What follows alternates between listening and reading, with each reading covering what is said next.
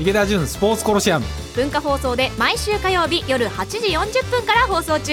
ラジコ .jp で聞いてください。文化放送池田純スポーツコロシアム。こんばんは池田純です。こんばんは。文化放送アナウンサー立谷遥です。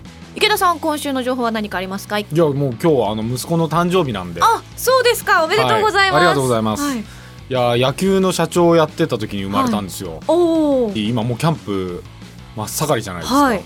帰ってきて生まれなくってほ行ったり来たりしながら帰ってきた日が大雪でわで空港で羽田空港ではい。着陸ができたんですけど、飛行機から降りるのに3時間だったかな完全に。まあでもどうにかあの立ち会いはできたんですけどあ僕最近その3時間缶詰になった時を思い出すんですけど、ーはい鎌倉から来るんで都内に。はい。ベイブリッジ越える時にいつもダイヤモンド・プリンセス号が見えるんですよ。はい。コロナウイルスで今、うん。はい。すごいなんか複雑ですよね見てると。そうですね。いやもうあん中に缶詰になってんだよはない。と思いながら、うん。うん、だどうこう終わって収束していくのかな、でこのままオリンピックのムードが一回明るい雰囲気が出てたんだけどまたオリンピックに向けてどうなっていくんだろうなっていう感じがするので、はい今日はその辺をちょっと喋ってみたいなと思うんですけど。はい。最近のスポーツビジネスシーンで気になることをスポーツ界の改革者池田純さんがズバッと切り込むこのコーナーです。スポーツビジネスホットニュース JOC 山下会長、オリンピックへ3つの役割を発表。JOC 日本オリンピック委員会の山下康弘会長は都内で記者会見し JOC が東京オリンピックを通じて果たすべき役割と目標達成に向けた戦略を定めた JOC ゴールアクション2020を発表しました。JOC の役割としてアスリートの育成支援とオリンピック精神の普及推進国際総合競技大会の派遣招致国際化の推進の3つを掲げました。J リーグファン指標配分金として5億円を分配すると発表。サッカーの J リーグは21日の新シーズンの開幕を前に都内で中期的なリーグビジョンを説明する J リーグビジネスカンファレンスを開催。今シーズンからファン指標配分金という新たな配分金制度を実施すると発表しました。東京ドームに末席イメージの特別観戦ルームが誕生。巨人は東京ドーム内野2階コンコースに新ルームマススイート8室が誕生すると発表しました。日本の伝統的なグループ観客席マス席をコンセプトに仲間内や取引先などとリラックスして野球観戦を楽しめるプライベート空間となっています。さあ池田さんどれからいきましょうか？このオリンピックの役割。はい。僕はもうよく考えるんですよそのコロナウイルスの話とかもあって、うん。オリンピックって何なんだろうはい。で申し訳ないんですけど山下さんって言っても、まあ、この前いろいろ吸ったもんだあった末に会長になられて、はい。まあ、正直すごく経営とかそういうことのバックグラウンドの実績がある方じゃないじゃないですか。はい。で今の段階でなオリンピックの役割みたいなのを発表して、僕驚いたのがですねあの日経が、はい。まあ、ある種疑問を呈してたんですよすごいストレートに。ほう具体策見えず。はい。あここまですごいストレートに日経がオリンピックの3つの役割を発表する意味って何とか、うん。で金メダル30個？指名。はい。なもういいっすよそれっていう。それはもう頑張ってくださいと、はい。それ分かってますと。が頑張ってよと。でそんなことは当たり前の世界であって、うん。それ以上にオリンピックが東京で行われてまあすごいお金投じるわけじゃないですか。はい。その意味って何なんだ？射撃場一つにとっても、あの一説によると自衛隊のところでやるので整備に50億とか使うわけですよね。はい。それが全ての競技で使われていってね、その先何を社会貢献としてうん。考えているのっていうのをこのオリンピックの直前のこの時期に、はい。もう50億だとかはあらゆる競技でそのマイナー競技ですら50億なのに、うん。しかもそのお金っていうのが最近なんとなく聞こえてくるわけじゃないですか。スポーツ業界にいる僕にですら。うん。だ何をしたいんだろうっていうのがすごいよくよく分からなくて、で山下さんも、まあ、自分でじゃあ全部ね、あのー収支考えてるかっていうとそうじゃないわけで、当然いろんな官僚とかねでそういう官僚の人たちで結構年配の方たちがオリンピックの組織の上にいてね、今になってその3つの役割を山下さんが発表して中身もアスリートの育成支援とか、五輪精神の普及とか推進とか国際総合競技大会の派遣招致国際化の推進、はい。3つを掲げた。うん、ごもっともですと、誰でもわかりますと、ええはい。誰でも言えますと。まあちょっと今更感が。いやだから具体的に何なのと、はい。今年何すんのと、ん。オリンピックの前に何をしてオリンピックの後に何するんですか？っていうこととかが、この段階で何一つ具体性がなくってですね、だからその辺のこととかをもう少しこうちゃんと言ってもらわないと、はい。ふわっとしたムードでいくのかなと思いきやそうでも今なくなり、はい。うんじゃあオリンピック終わって2週間ですからね。すぐ終わりますから。そうですね。始まってしまえば。いやもうすぐですよ。はい。で終わった後にじゃあここんなのが始まりました。こんな大会が始まりました。こんなイベントがあるんです。こんな支援策があるんです、こんな競技でこんなことが始まったんです。ってさみだれ式に出てこないといけないわけで、中央の方針が方針としてやっと発表されたってなると枝葉の部分の各競技とかは、まだってことですよねこれね透けて見えるのは。そうですね。うん。なんでこのタイミングでこういう中身のないものをわざわざ発表しなきゃいけなかったんだろうっていうのがちょっと僕にはよく分かんなかったですよね。もういよいよ半年切ってうん。本当にもうすぐ来ちゃいますからね。いやね、でもね、こう、オリンピックだからね、誰も水も差したくないし、ね。こ変なこと言うと敵視されるから、別に言いたくもないんですけど、はい。なんかもう少しみんなちゃんと思ったこと言わないと、思ったこと言わないまんま終わるわけじゃないですか。でも実は俺も思ってたんだよとか、後で言うんですよみんな。はい結構ずるいわけですよ。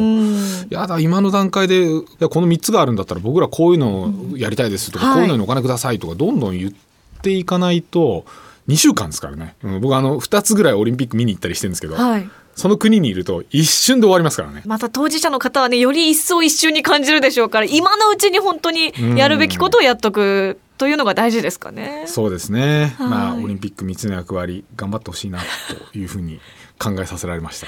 文化放送池田純スポーツコロシアム横浜 DNA ベイスターズ初代社長で一般社団法人埼玉スポーツコミッション会長の池田純さんとお送りしていますがここからはポッドキャストでお聞きの方々にお届けします。前半はオリンピックの話を伺いましたけれども、うんえースポーツビジネスホットニュースのもう2ついきますか？J リーグ行きますか？J リーグファン指標配分金として5億円を分配すると発表されました。いいっすよねこれ。はい。バスケの B リーグとかはいもそうなんですよ、立ち上がった時に多分彼らは発表してたんですけど SNS でこれぐらいいいねされたらとかそれで順位決めていくらみたいな支払いますみたいなのをやってたんで、やっぱどの競技も今ファンサービスに応じてお金をちゃんとリーグが払ってってファンサービスの意識を高めるっていうことをやってるんだなと思ったんでまあ5億円、まあ、この5億円がどれぐらい分配されていくかっていうのはちょっとよくわかんないんですけど、はい。J1 でも18で J2 で 22J3 で19で全部で59クラブ？はい。かなりあるんで、ん。でダゾーンっていうところで今中継してて、はい。10年の契約かな、ダゾーンの放映権が入ってくるって言われてるんですけど、はいそれが払われるあの10年で200億強、はい。うんで5億円そのファンサービスに使うわけですよね。はい。あまねく分配されると少ないんですけど、うん59で5億割ったらね少ないんでもうドンと払ったら まあでもね、本当に運営に苦しむクラブも多いということで。いや僕ベイスターズやってた時にこんなの NPB がやってくれてたらベイスターズすっごいお金もらえたはずなんですよ、ね。そうですよね。スタジアムの来場者数やそのダゾーンの視聴実績を数値化してん分配するということなのいやでも意識高くなりますよねさっきのオリンピックの金メダル30個っていう目標もいいんですけど、はい勝った負けたっていうのはもうスポーツの世界だから当たり前、うん。でそこはもう当然追うわけじゃないですか。どのはい。チームもどの球団もどのクラブも。でそれ以外にじゃあ社会貢献の意識高くしたりとか、あのファンサービスの意識高くしたりとか地域密着の意識高くしたりっていうのも、はい。もうクラブによって全然違うんですよ意識が。うん。高いとこもあれば、まあ、全くないとこもあるし、はい。意識はあるんだけど人足んないって言ってるとこもあるし、もう本当にクラブ次第なんで、はい。まあ、野球なんかまさしくそうですよね、12個しかないけど、まあ、全般的に野球は高くなってきつつはあるんですけど、うん。なんかリーグがこういうふうに手動で高めていくっていうのにはまあ、5億円っていうのは結構いい金額かなとは思うんですよね。まあ、どんな影響が出るのかね楽しみですしファンの方もいいファンサービスが増えるとかいい面もたくさん増えてきますもんねきっと。そうですね。なんか J リーグってみんな言うんですよ、はい。サッカーって一生懸命見なきゃいけないと。はい。で1点2点の勝負だからいいところを見逃しちゃったらもういいところはこの試合に来ないかもしれないと。か。だからもうじーっと見てなきゃいけない、はい。ですごく時間も野球に比べて短い、うん。なのでなかなかこうファンサービスとかビールを飲む時間とかはい。娯楽的な要素が少ないから、うん。すごく難しいんだってみんな言うんですけど。いやそんなことないでしょと。うん。例えばオーストラリアに States of Origin っていうですねクイーンズランド対ニューサウスウェールズ州っていうのの戦い、すごく国民的行事があるんですよ。はい要は東京対大阪みたいなもんですよ。それを年に数試合戦うんですけど、はいまあ8万人ぐらい入るんですよ。はでラグビーなんかサッカーより時間短いはい。けどみんなもガンガンビール飲んでるし。ですね言われてみれば。はい。で、いっぱいビール飲むんで、オーストラリアの方って。はいもうトイレもよく行くんですよ。僕もまた行くのかって思いながら。大事な場面かもしれないけどとりあえず行くみたいな。そうで、だから結局、一生懸命見るのもそうなんですけど、はいつまみなんですよ。うんで、そこにいることと、そこで応援することと、そこでビール飲んで楽しむ、はい自分が楽しんでる姿を一番大切にしてて、うん、だからそういう風な意識に、日本のスポーツも全部なれば、うん野球ももともとそうだったわけですよね。はい競技を見る。うんだからイニング間はトイレタイム。戻ってきて一生懸命応援するっていう世界をどんどんどんどん野球っていうのは変えていって、うんイニング間にいろんなイベントやったりして、はいみんなトイレ行くのに悩むみたいなうん文化になってったわけですよ。はい。らサッカーとかも別にまたこれ言うと怒られるんですけど見なくていいじゃんと。う んまあもうざっくり言えばその見ることの楽しみを含めてエンターテインメントみたいな。いやメジャーとか行くと分かりますよね、は野球やってる時にスポーツバーみたいなのとかってメジャーはい。の球場っていっぱいあるんですよ、でそこにいてそこに試合やってるのに全然関係ない試合見てる人とかいますからね。何しに来てんだろうこの人っていうぐらい。やっぱそこにいることが楽しい、で各々の楽しみ方っていうのがあるんで、そういう楽しみ方をしていくような世界観をこの5億円を機に、まあ、作っていってくれれば、サッカーの世界も僕はもっともっと変わると思うし、で一生懸命見ましょう。サッカーもバックネット裏あのすごく旗振ってはい。熱狂的な方々、あそこはもう応援してればいいと思うんですよ。ええ野球のライトスタンドみたいなものなんで、そうじゃないこう内野席っていうか、うん。もっと緩くていいと思うんですよね。だから見なくてもいいですで変な話子供はコンコース行ってサッカーボール蹴ってるぐらいでうんいいですっていう世界に変わっていけばやっぱサッカーって後半とかになるとどんどんどんどんコンコースのショップ閉まるんですよ。うん野球ももともと5回ぐらい終わるとベイスターズのハマスタもはい。どんどんどんどん弁当屋さんとか閉まってたんですよ。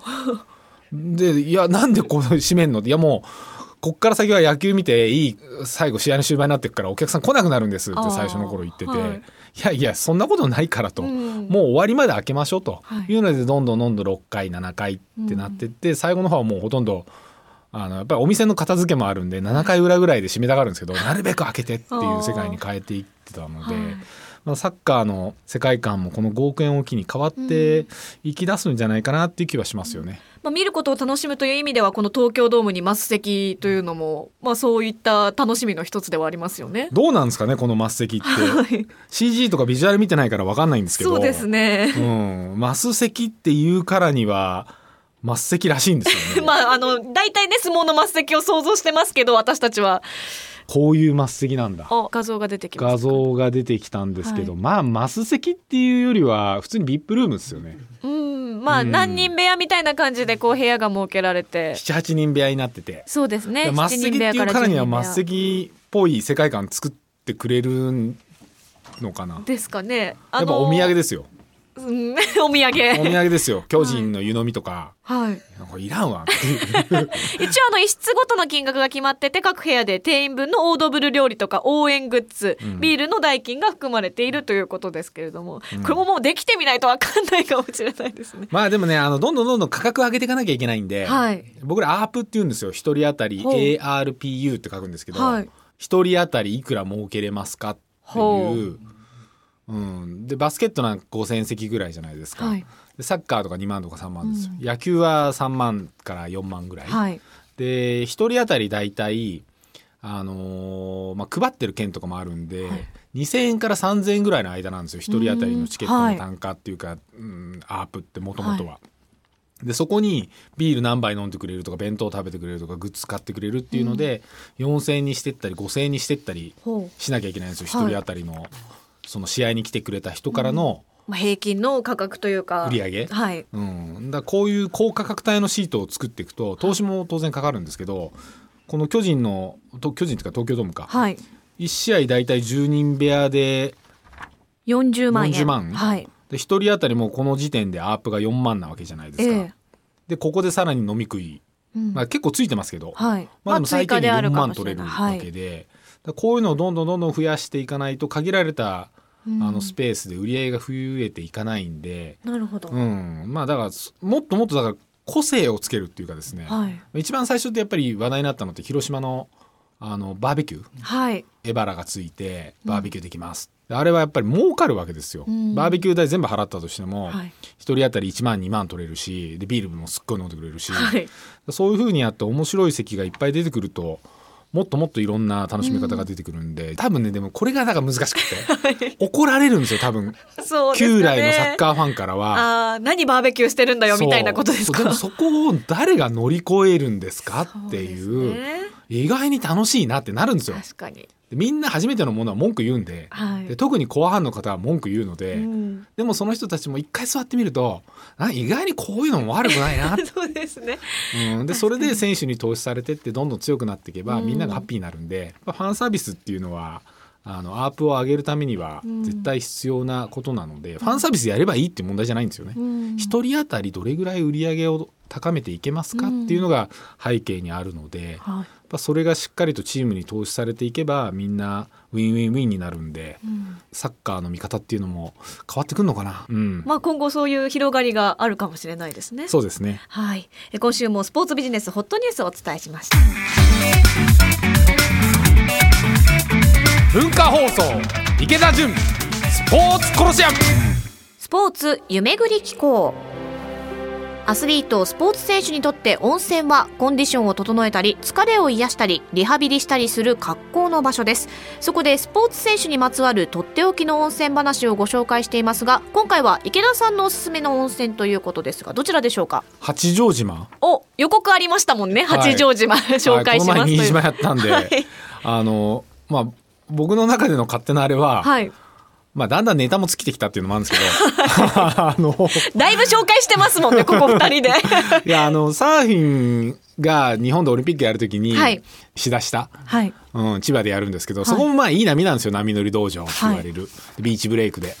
けどやっぱなんかもっと世界的なに通用するようなで特に夏なんで高気圧張り出してくると、うん。風ビュンビュン吹いて、はいあんまり大きな波立たない可能性があって。やっぱ低気圧がドーンとでっかいのが来ると900ヘクトパスカルみたいなのが来ると、サーフィンってすっごい日本っていいんですよ。はい。で風も止まんなきゃいけないしで本当はリーフのポイントブレイクとかでやるとすっごい中分の波とか見れるんですけど、日本もいっぱいそういうポイントがあるんですよ。はい。新島なんか新島はまああのビーチブレイクですけどすごいパワフルなんで、ん。で八丈島っていうのも、まあ、すごいいい波の立つところではい。僕僕も昔サーフィンしによく行ってたんですけど結構現地のローカルがきつくてですね僕は何回か追い出されたりもしながらやってたんですけど、まあ、で八丈島って温泉がいいんですよ。新島はこの前行ったはい。ところで、まあ前も言いましたけど草屋の 水がそんなに八丈島は山も高くってはい。水も豊富で温泉も豊富で7個ぐらいあるのかな、へえたくさんありますね。ありますよ、はい。まず今日は1個紹介してみようと思うんですけど、僕が行った時になんか湯巡りパスみたいなのがあるんでいろんな温泉をこう巡れるんですいいですね。で古い感じの温泉もあればなんか山の中にジャングルみたいな温泉もあるしん。でも今日はまあ一番八丈島らしい見晴らしのドーンといい、はい。太平洋を思いっきり見える見晴らしの湯？見晴らしの湯。見晴らしの湯？はい。末吉町にあるのかな？末吉温泉見晴らしの湯って書いてありますね。いやいいですよここは。これ写真本当その名の通り見晴らしの良い場所で。見晴らしすごくいいし、はい。でなんかあの安いんですよ。500円とか。えー大人500円小学生200円ですね。うん、でサーフィンやるとですねサーフィンやるとボラワ沢っていう裏の方行くんですけど、はい。まあ、その帰りにレンタカーしていろんな温泉寄れるんですよ。はで八丈島もまあ草屋美味しいし、はい。でバーベキューやってせっかく温泉入ったのにまたこの匂いかとか思いながら。また巡ってみたいな。いいですね。うん。へえ夜の写真もありますけど夜も綺麗そうですね。いや夜はもう大体僕はもう疲れ切っていい気分になってほろ酔いでもうそろそろ寝る時間なんで、はい。い、や夕暮れ夕焼けがいいんじゃないですか。夕焼けも良さそうですね。営業時間も午前10時半から夜9時半まで9時までに入ればいいということで結構遅くまでやってますね。すっごいいい眺めなんではい。何にも見えないじゃないですか陸の孤島っていうか八丈島ぐらいまで行くと、新島とかだといろんな島近いし、ただ八丈島に行くとまたそのさらに奥にはい。青ヶ島っていう島があって、ほ今度そこの温泉紹介しますけど もうそうこ島シリーズ。いや絶海の孤島なんですよ。すごいですよ。行くとあのもう絶海の孤島だから ボーンと火山みたいな山になってうん。て切り立ってるんで船がこう着岸できないんですよね。で波もすごいからクレーンで船を吊り上げるんですよ。すごい。その行く島に行く手前にみんな八丈に寄るんですよね、はい。で僕は八丈にステイしながら頃合い見計らって青ヶ島に行って青ヶ島でダイビングとかやったりしてたんですけおどー。で八丈に戻ってきたらサーフィンして。ほでその時に僕は八丈島7個ある温泉をいろいろ巡ってあジャングルっぽいやつも好きなんですけど、そこの見晴らしの温泉っていうのはすごいその日本らしい絶海の孤島っていうかそれに近い景色が、あの伊豆七島の最後一番遠いのかな？伊豆七島だと、の中で見れるんで、うん。その先行くと青ヶ島。はい。次は青ヶ島。ということですねあ 次は青ヶ島ですね。えーではアクセスご紹介します、えーバス停の末吉温泉前で下車すると近いということです、えー今日は八丈島の見晴らしの湯ご紹介しましたさあ今日もエンディングです。はい。あそろそろ野球も練習試合が7日ぐらいからだいたい練習試合始まってそうですね。ってそろそろオープン戦じゃないですすか。ね。そうですね。今年1週間早いってオープン戦も言ってましたね。あー。3月20日が開幕ですもんね。そうですね。はい。い、やだから今年はもう3月になったら各地に戻ってきだしてオープン戦も内地でも始まりだし、うん。うん。J リーグももうそろそろ始まるし、はいうん、花粉だけが大敵で。花粉も来てますね。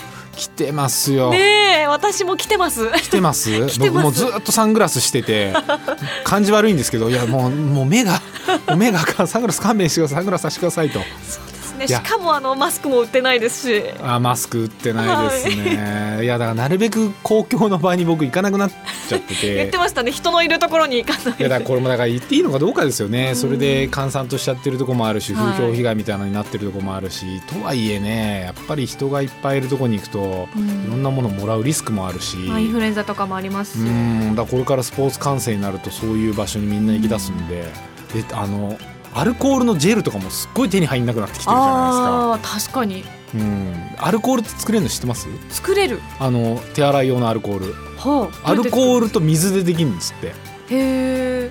あのタイかなんかの YouTube かなんか見てたら はい。あのアルコール消毒液が足んなくなったから自分で作れますっていうのをタイの医療関係者の人がカラフルなあの白衣の下になんか衣装着てはい。すごいいネットで一回話題になってたんですけど医者関連お医者関連の人かな？へえじゃあもうしっかりした方が。そうです。ですごく簡単に作れますっていうのを紹介してたんで。アルコールと水を混ぜて。混ぜて。でそれは僕はあの分かんないんでちゃんとネット見て 正しいの見てほしいんですけど。はい。はい。手洗いうがいの徹底と、まあ、アルコール消毒があるところではしっかりして、皆さんもお気をつけください、はい。ということで今日はこの辺りでお時間です。ここまでのお相手は池田純と。文化放送アナウンサー立谷遥でした。また来週火曜日に